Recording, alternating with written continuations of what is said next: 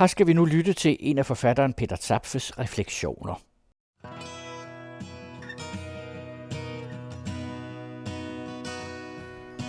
Samtale med en gammel ven.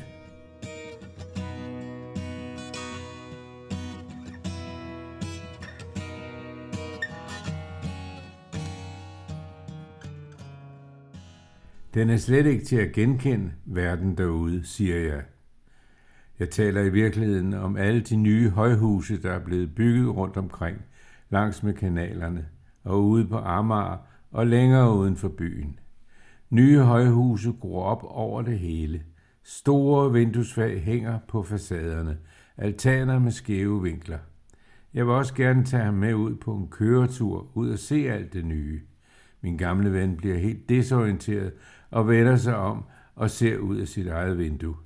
Derude er det meste til at genkende. Det har været sådan lige så lang tid, som han har boet her.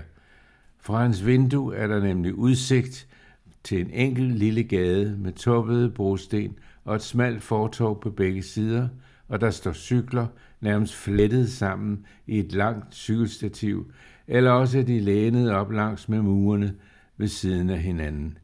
Der står langt flere cykler her i gaden, end der er ansatte på plejehjemmet, og garanteret flere, end der også er beboere, og flere end alle de besøgende. Men fliserne i fortorvet markerer, at her stiller man altså ikke sin cykel, sin knallert eller sin Christiania-vogn. De fylder og forhindrer beboerne, altså de gamle, der bor her, dem med rollator og dem, der ellers går dårligt, i at kunne færdes udenfor sikkert og ukompliceret. Det er også plejehjemmets ansvar at sørge for, at her har man helt fri adgang til at gå ud og ind af plejehjemmets glasdøre, fri plads til at kunne svinge rollatoren til den ene eller den anden side, og fri plads til at finde den række fliser, som man kan følge for at nå frem til hjørnet og videre afsted til sikkerhed og til at kunne krydse fodgængerovergangen og nå over gaden og komme ind i parken med de knasende stier og det snedækkede græs og videre hen til et forpustet hvil på en medbragt gammel lokalavis, og så vifte sneen væk på en af bænkene, der hvor der er udsigt til legepladsen med alle de lejende og larmende børnehavebørn. Børnenes lune heldragter er alle sammen i forskellige farver, og du kalder dem små bolcher i sneen. Sans for farver, det har du stadig. Men som vi nu sidder her, sænker stillheden sig mellem os. Hvorfor er det altid mig, der skal starte en samtale? Har du set noget til din datter, spørger jeg. Det gør jeg, fordi jeg lige har talt med hende i forgårs, for at høre, om hun har besøgt ham her for nylig, eller om hun har planer om at gøre det i nærmeste fremtid.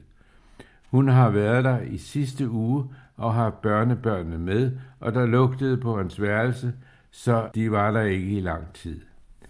Der var også en masse gentagelser i det, han kunne fortælle. Alt sammen noget, hun vidste i forvejen. Det var alle de kendte drømme og forestillinger og uopfyldte planer, og det smertede hende.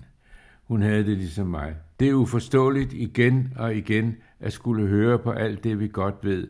Det samme, som han også fortalte sidste gang, og også i mobilen, efter han havde fundet den frem, når jeg har ringet til ham for syvende gang, og den er blevet en smule opladet, og ikke mere skjult i hans seng et eller andet sted, og bare ringer og ringer. Det er tydeligt, at fremdriften i din tilværelse er forsvundet.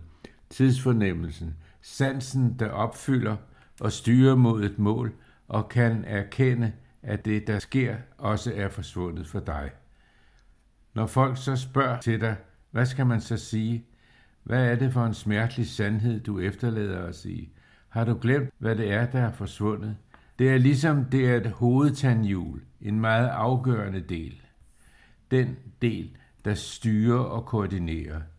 Du reagerer som sædvanligt, som mange andre folk ville gøre, men spørger man dig så til den aftale, vi har lavet, er den der ikke mere. Aftalen er blevet til en eller anden dag, et tæt abstrakt tidspunkt, som symbolsk er anbragt et løst sted i din private kalender, i din egen hukommelse, hvor man kun kan komme til af knudrede veje, og pludselig bliver du så træt, rejser dig og går, forsvinder uden at sige farvel.